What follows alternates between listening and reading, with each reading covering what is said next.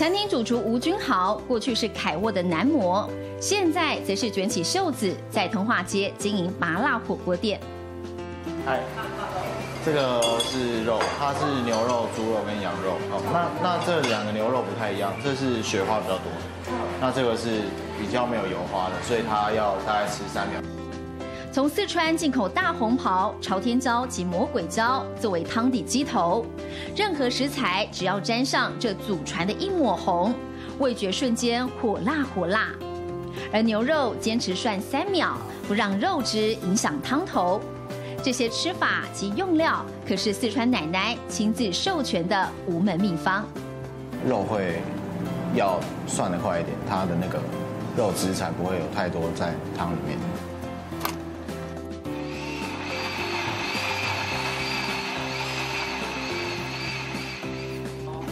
老味道传到吴君豪手上，他做了调整及改变，把四川麻辣锅的辣椒打碎炒过后加入汤头，让汤看起来更干净，口感更清爽。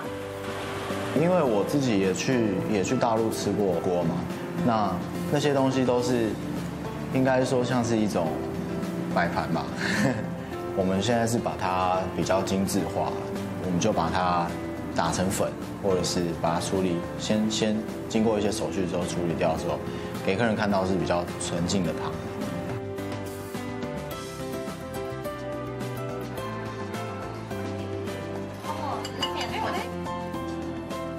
走下光鲜亮丽的伸展台之后，吴君豪重启祖传生意。